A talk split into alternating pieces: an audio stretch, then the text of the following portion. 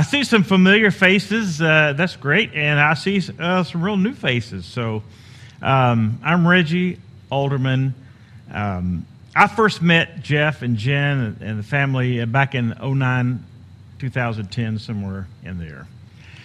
It was uh, the days of the Long Center. Some of you, most of you perhaps, don't have a recall of that. Those were fun days.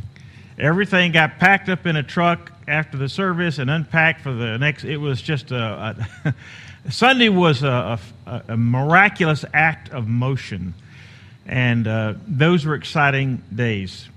Since then, my journey has taken me to serve at other churches, started two counseling practices, of which I've now retired, resigned, and uh, and so now I find myself working as a chaplain at the uh, Franciscan Hospital in these days.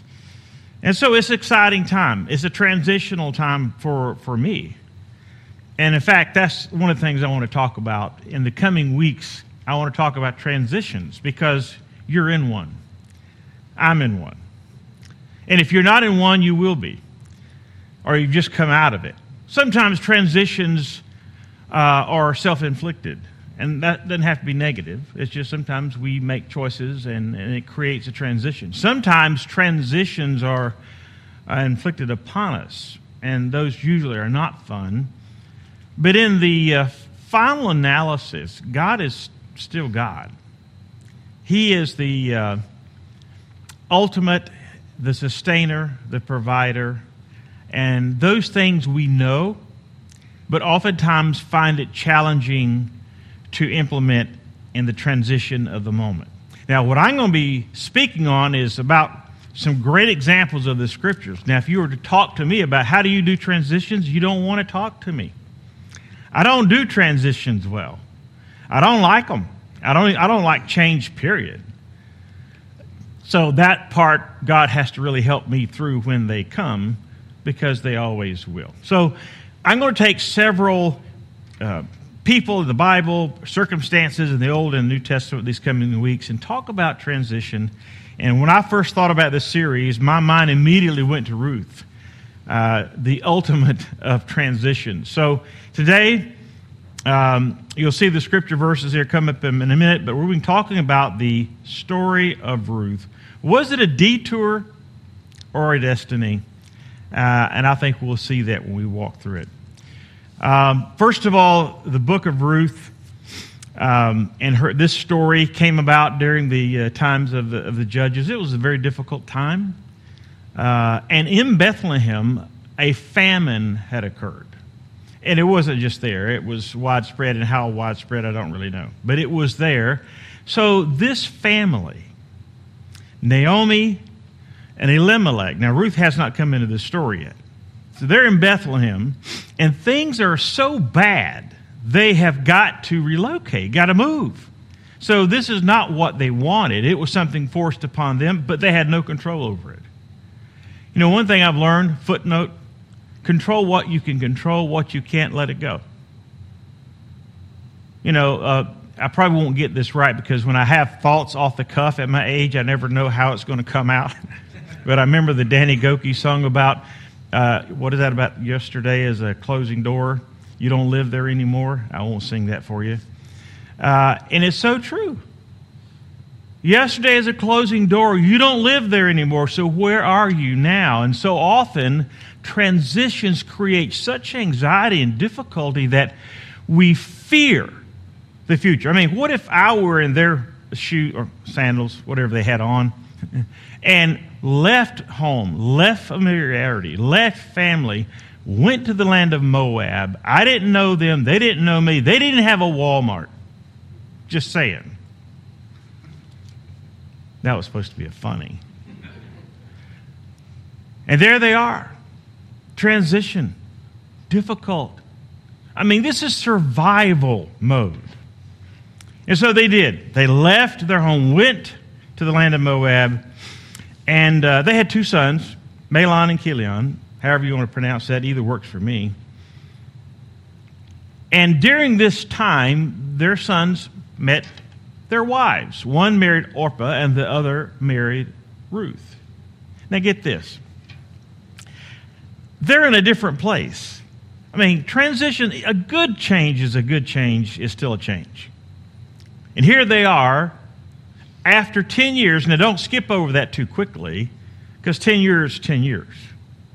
We've lived here about, well, about 12 years. Can you believe that? 12 years? And I don't get older. It's just, I just live longer. I don't know what it is. But so here, after 10 years, all the men are dead. Elimelech is dead. Chilion is dead. Mahlon is dead. 10 years. Now, talking about you would have thought, oh, this is going to be good. We'll settle down. We'll make a go of it. Oh, our sons got married. It's beautiful women. Oh, this is going to be great. This is going to be a wonderful. Maybe we'll make it a good moment until we can get back to Bethlehem. Well, they just all die. And we run over that so quickly, but they had to go through the whole process of death, grief, loss. And it's like, God, what are you doing? Ever been there? It's not that I don't doubt God. It's not that I don't believe in God's work or His presence or His plan. But to be human and to be realistic, there are times I think, you know, what's up? Everything I do doesn't seem to work out. My prayers get no farther than the roof, or doesn't seem to. And everything I do or try, it doesn't get better, it gets worse. So, God, what's up? So, I want to take that part where we come into Ruth's life. And Naomi, after all this is done, Naomi hears that back in Bethlehem, things are improving. How she heard, I do not know. They didn't have the internet, they didn't have cell phones, or, well, whatever they call them now, phone, iPhone. Didn't have an iPhone. Must have been a traveling caravan. But they heard, she heard, things are improving. So Naomi says, I got to go back. Part of their culture, part of their practice, she had to go back.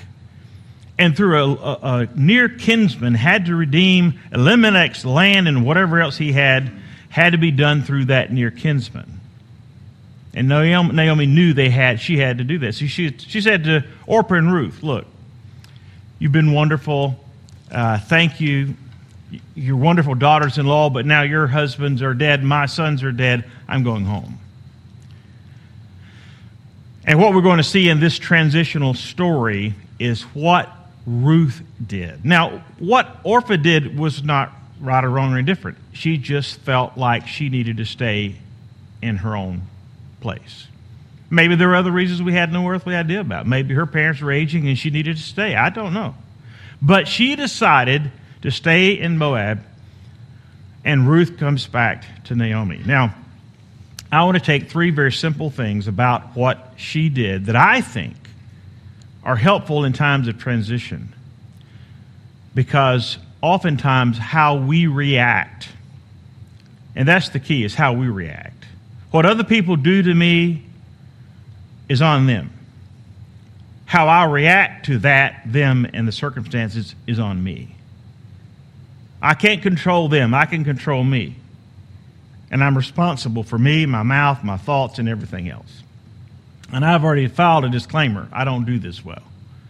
So I'm going to tell you what I think the Bible has to say about transitions, and I'm going to keep working on it. So, first of all, you in your life, whether it's personal, relational, your job, uh, life, loss of parents, loss of friends. I mean, the list goes on. We are all going through transitions. So, what do you do?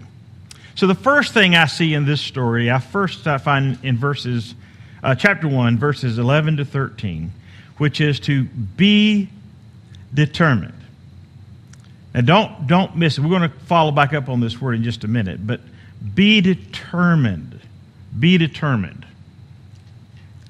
I may have to, I have a bad eye. I have to get surgery on this left eye. So I may have to walk over there and read the scripture because I can't see that. Okay, is that cool? That's cool. It's going to have to be cool. So, um, this is the passage. It said, But Naomi said, Return home, my daughters. Why would you come with me? Am I going to have any more sons who could become your husbands? Return home, my daughters. I am too old to have another husband. Even if I thought there was still hope for me, even if I had a husband tonight, this is really good, isn't it? Uh, and then gave birth to sons. Would you wait until they grew up? Would you remain unmarried for them? Well, no, of course not, my daughters. It is more bitter for me than for you, because the Lord's hand has turned against me. Now, when I read that, I, I, I, I think, you know, well, what is she saying? Is, is, that, is, that, is that truth? I think that's Naomi's response. And I don't know that it's the right one. I think we do the same thing. When adversity comes, when transition comes, we either want to blame God, blame others, or anything else but look in the mirror. Sometimes we are our worst enemy. And I think for Naomi, true or not true, that's another day, another discussion, another whatever. But I think the idea that God has turned against, no, God is for her. We'll get to that in a minute. In fact, God, she is right in the very center of God's plan and his purpose. But when we go through transitions, particularly the bad ones, those that are sort of thrown in our direction, uh, we have to be determined. And determination gives direction to our commitment. Look, if you would, in verse 16. I'm going to try to read this uh, from here. But Ruth said, No, this is New American Standard. Go over here. But Ruth replied, Don't urge me to leave you or turn back from you. For where you go, I will go, and where you stay, I will stay. Your people will be my people, and your God, my God. Heard that before, right? Weddings. Sometimes you hear it at weddings. They never get to the part of, well, where you die, I'll die. but I guess it's not fun for the wedding part. But this was what she said. Determination gives directions to commitment. Then I'll share one more verse and I'll come back and explain that. Verse 18. And when she saw that she, Ruth, was what? Is it determined in this? Tra- yeah, determined when Naomi saw that Ruth was determined to go. She said no more. She's done. Now, what's the difference? I, I think a lot of, lot of stuff, a lot of grandiosity, uh, and I don't mean that in a negative way, but I think sometimes we can just, oh, I'm, I'm going to commit to this. I'm going to commit to that. I, am going to make a commitment. And that's, and that's good. you got to make a commitment to something. But me, and I'm probably speaking more connotatively than, than, than not on these two words and a little bit of a play on them. Determination, if, if commitment are the goals that you have set for your life, I'm committed to this. Determination are the steps to get there. I, have, I can't tell you the countless couples I've worked with for over 40 years. I've heard commitment so much that I don't even listen to it anymore. In fact, I don't listen to what people say at all. For, that's pretty uh, odd for a counselor, right? I watch their behavior. Their behavior tells me all I need to know. So when we talk about commitment, we, we can hide behind it because it sounds good. Who's committed? I am, I am, I am, I am. Determination gives direction to the commitment. You don't have determination, you just have a nice idea and know where to go. Determination is often demonstrated when you have ownership, which we see in verse 18. You know, you've been around the table, you've had the conversations, you've been in business meetings, you've been in whatever in your job, maybe you've had the uh, executive board meetings or maybe just group in your own workplace. People throwing out all sort of ideas. Great, great ideas. This would be a good thing to do. This would be a good thing to do, and that would be a good thing to do. And at the end of it, I want to say, who's owning this? Because if nobody owns it, it will be a great idea, a nice little idea put on paper, put on PowerPoint, and nothing really happens. So be determined. Be determined. Ruth was determined. I love this for and when Naomi saw, she was determined. I just kind of would love to have been in that discussion. What did Ruth say? How did she say it? How did she stomp the ground? How did she point her finger? How did I don't know. But she was determined and Naomi said, "Okay. Let's go. And they went. So be determined.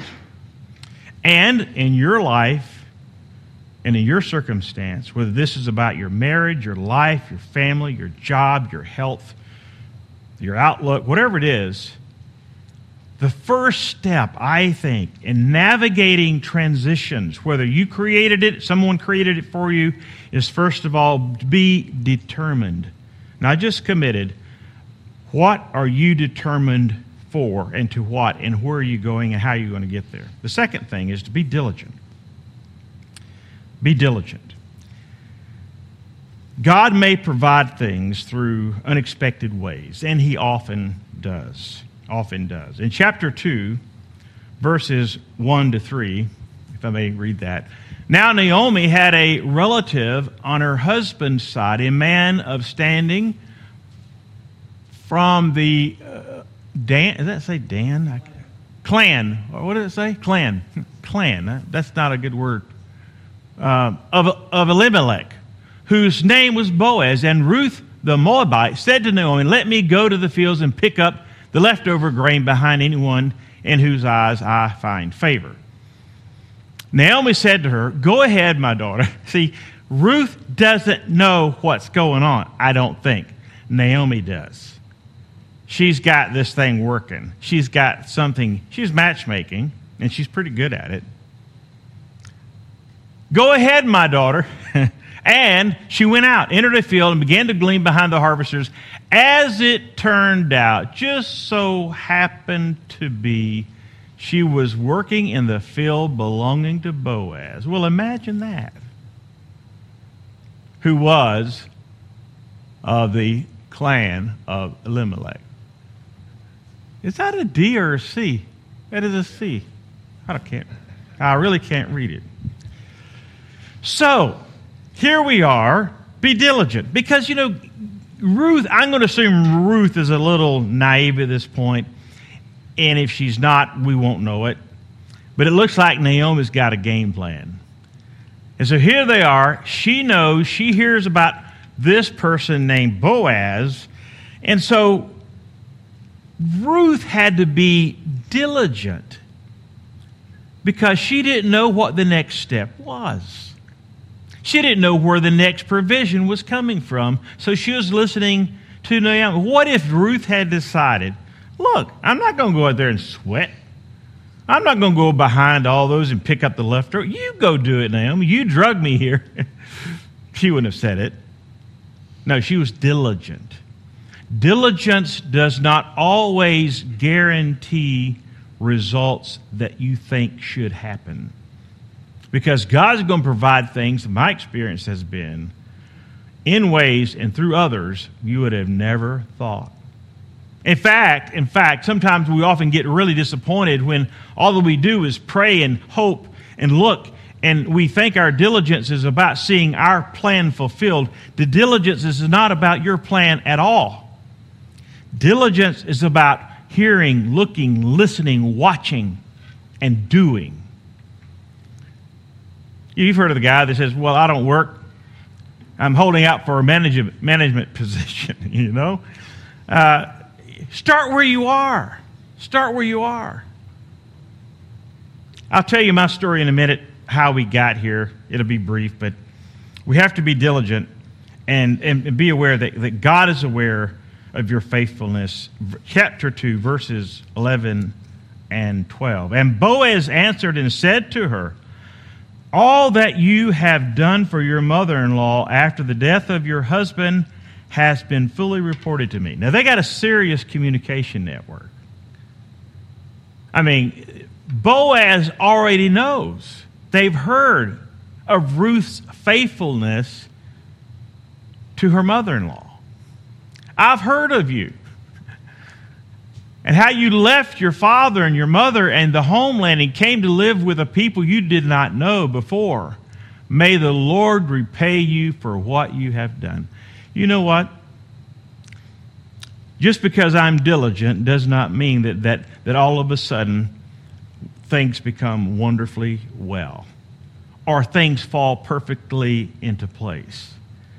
Diligence is about persevering passion and purpose because God, in His time, in His way, and through His provisions, in His due season, will bring about what He desires in your life. See, I know that to true, but I've already told you I'm not a patient person and I don't like change. So you imagine the fun that I have with, with, with God. I mean, I'm, I'm a work, I'm, a, I'm still in progress, a lot of it. Be diligent. And God is aware of your faithfulness. Even when, just think, there you are, there she was in the land of Moab. They didn't have this network of communication. I mean, she was doing all of this stuff for Naomi and being faithful to her. She did it with no publicity. There, there wasn't a radio station nearby. No one was broadcasting this conversation on the local news. No, this was out in the middle of nowhere. And, and, and Ruth's still trying to figure out this whole thing anyway. But she knew what it meant to be determined. And she knew what it meant to be diligent. And diligence means I persevere until God provides. I was, uh, a number of years ago, my wife and I and our family decided to do mission work in the western part of the United States. We took a church in Arizona. Arizona. Some people go there for fun, and you know, you know that's down in the valley. We were in Pine Top Lakeside, Show Low area, which is up in the White Mountains. We were, our home was at about six thousand feet. So this is the north northeastern corner of Arizona. Three hours from Phoenix. Different world. Different world. You had the Apache on one side and the Navajo Nation on the other, on either side of the mountain and you had a whole bunch of whatever development in right smack in the middle of it. A lot of tension, a lot of difficulty out there. A lot of people go there to hide, to get away. It's a beautiful place. Well, very long story short, after a few years, it, was very clear to me that I needed to get my family out of there. We needed to make a move. And there was a conference coming up. And I told my wife, I said, I really need to go to that conference, but I need to stay here and pray, do something, figure it out. What, what are we going to do? And as most of the time, you know, she's not here, right? She, so she's right most of the time. not 99%. oh, she's going to see this, isn't she? Is this on? Re- oh, dear. Ugh. Okay, retract that. But anyway, she was right. Go on to the conference. Just go. Just go. I said, I don't need to go. I didn't go to the conference. So I did. And being in Arizona, getting to Southern California wasn't that far away. So I drove, went, came to the conference. Several thousand people there. And in the middle of it, I decided to go out to the. Um, I had to go to the bathroom. I mean, how else do you say that? I had to go to the bathroom. And as I was walking in, an old friend of mine by the name of Jimmy came walking out. Had I delayed a little longer, had I waited to the end of the song, had I waited to the end of the segment in the presentation, or had Jimmy not needed to go to the bathroom, I would have never seen Jimmy. Too many people there. We crossed paths, and he said, Rich, what are you doing? I said, What are you doing? And I told him about the story. I said, You know, we're in a place, we've been there a few years, but I, I we need to move. That's another story, as I said. And he said, Look, you when you get home, you call me. Okay. So I did. Jimmy's from Virginia. Uh, he's, he's no longer the pastor, but he was pastor of a multi campus church. And, he said, and I called him, he said, Hey, Reg, tell me again what's going on. So I did. He said, Look, why don't you come, move to Virginia, we need a, we need a campus pastor over in Marion. Come and stay as long as you want. We want to take care of you. I mean, this is a this is another church. I mean, telling me we'll move you, we'll pay for you to move, we'll bring you in. We need a campus pastor. Stay three months, four months, two years, three years. You stay as long as you need to, till you feel like you're okay with it, or you need to move on. You just come. And I thought, wow, this is what this is about. This is incredible. What a gift. And it happened.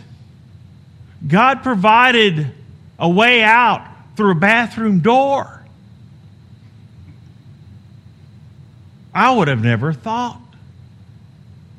And we stayed there for a couple of years or whatever so, and moved here because we, my wife, being a nurse, uh, wanted to be closer to her aging parents. And so back in 09, 10, we moved to Lafayette. I didn't have a job. She moved and became a nurse over at Franciscan. I had to get a job at Chick fil A. I was older than the manager, I was older than whoever was there. I was like their grandpa. good company, good food, but I hated every minute of it. I mean, I, I, mean, playing with chicken and I mean, holy moly! I mean, I didn't know what to do. I messed up more stuff than you can imagine. I'm not accustomed to being back in the hot kitchen, but you know, you got to do what you got to do when you got to do it. And then next thing I knew, I was looking online. I ended up finding Jeff and Long Center Lafayette Community Church. I started there. One thing led to another, and wow, I got out of Chick Fil A. Nothing negative about Chick fil A. I just need to get out. I don't do the kitchen stuff. And I probably messed up more chicken and they probably wanted to get rid of me anyway. Eh, but it was my pleasure to serve there.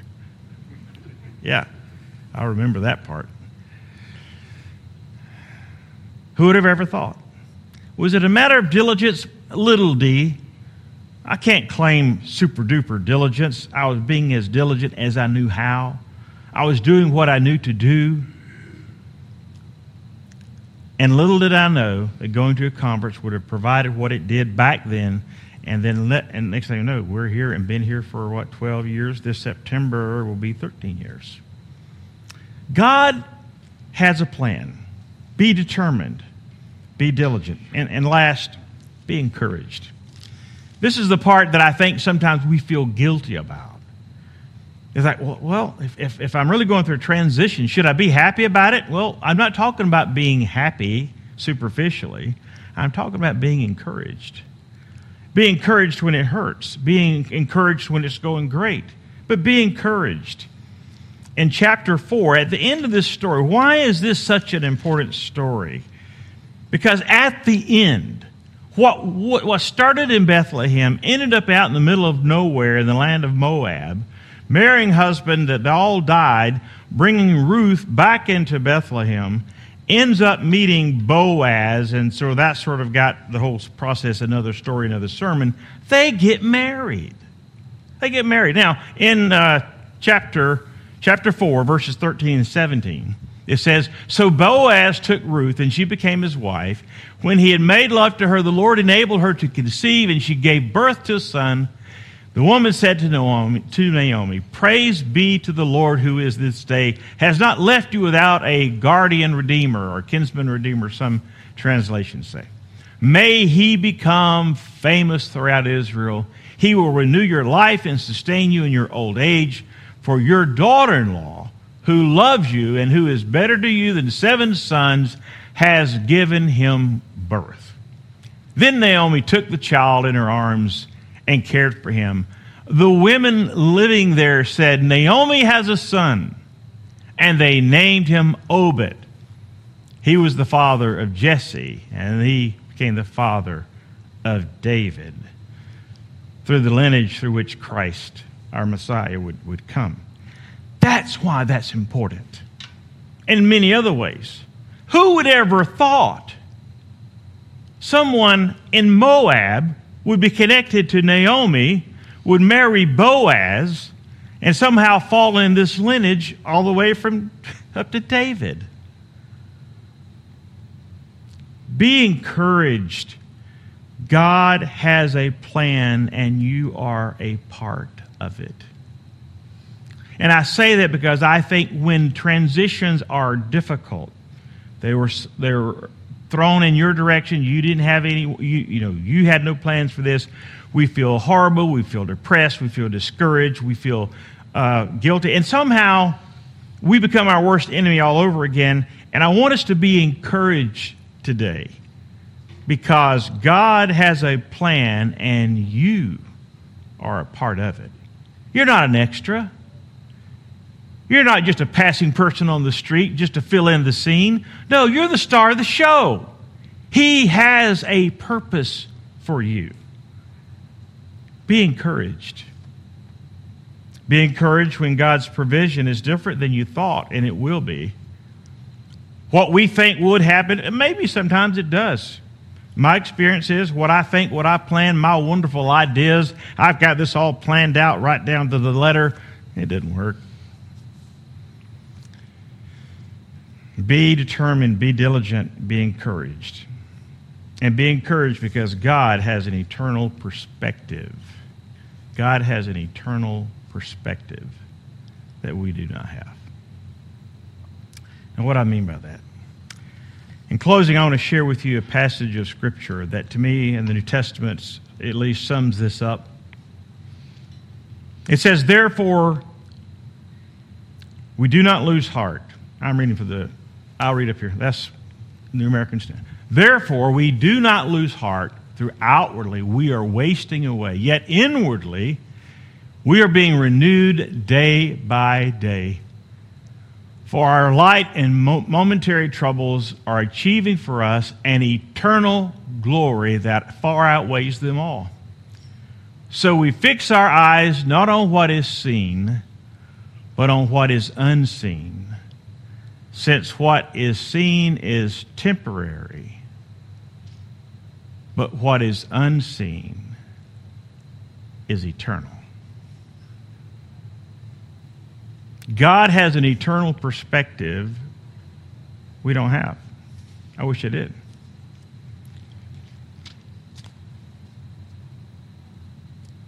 I can be talking. I can't tell you that just the year I've been working at the hospital as a chaplain, I can't tell you the people, the lives, the hands I've held, the prayers I've prayed, and seeing them take their last breath. When one minute they're talking to me and the next minute they're gone.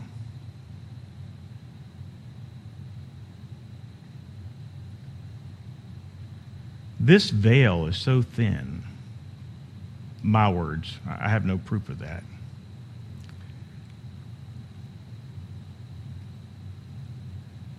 It's so thin.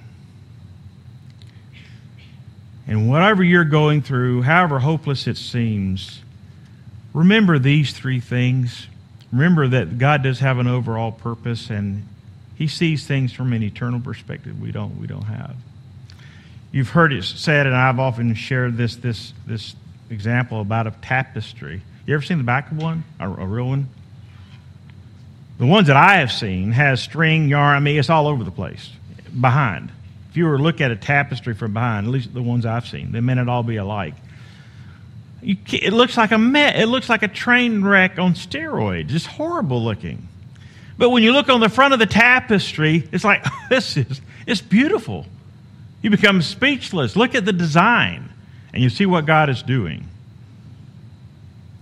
That's an eternal perspective. We don't. We have the backside of the tapestry. I'm, i wish we had something different. So we trust God that on the front of this, He is designing and making and doing all that is necessary to create and design a tapestry uniquely, perfectly, eternally designed with you in mind. Be encouraged today. Be encouraged today. May we pray. Father, today we, we come to a place in our lives as a church, individuals. We're at a major crossroad. It's a transition. But God, you haven't left us here alone. We didn't just get here by accident. You're not even surprised. In fact, you are already at work providing, doing, using others. We thank you for what you are doing in our lives and the exciting things and thoughts and ideas and the things that you will do in Jeff and Jen's life and the life of this church. God, we confess that it would be our desire to be so controlling and so designing when we need to be diligent, when we need to be determined, and we need to be encouraged. Because you are God. You have not left us alone. You have taken us to the land of Moab for us to, to, to live and die, but you have brought us into a new life, a new time with new purpose. For that, we give you thanks. In the name of Christ. Amen. Thanks for listening to this message from Lafayette Community Church. We are all about helping you live the life you were made to live. God made you, God loves you, and His plans for you are perfect. So, if you are anywhere near Lafayette, Indiana, join us this weekend at one of our worship gatherings. And wherever you are, check us out online at LafayetteCommunityChurch.com.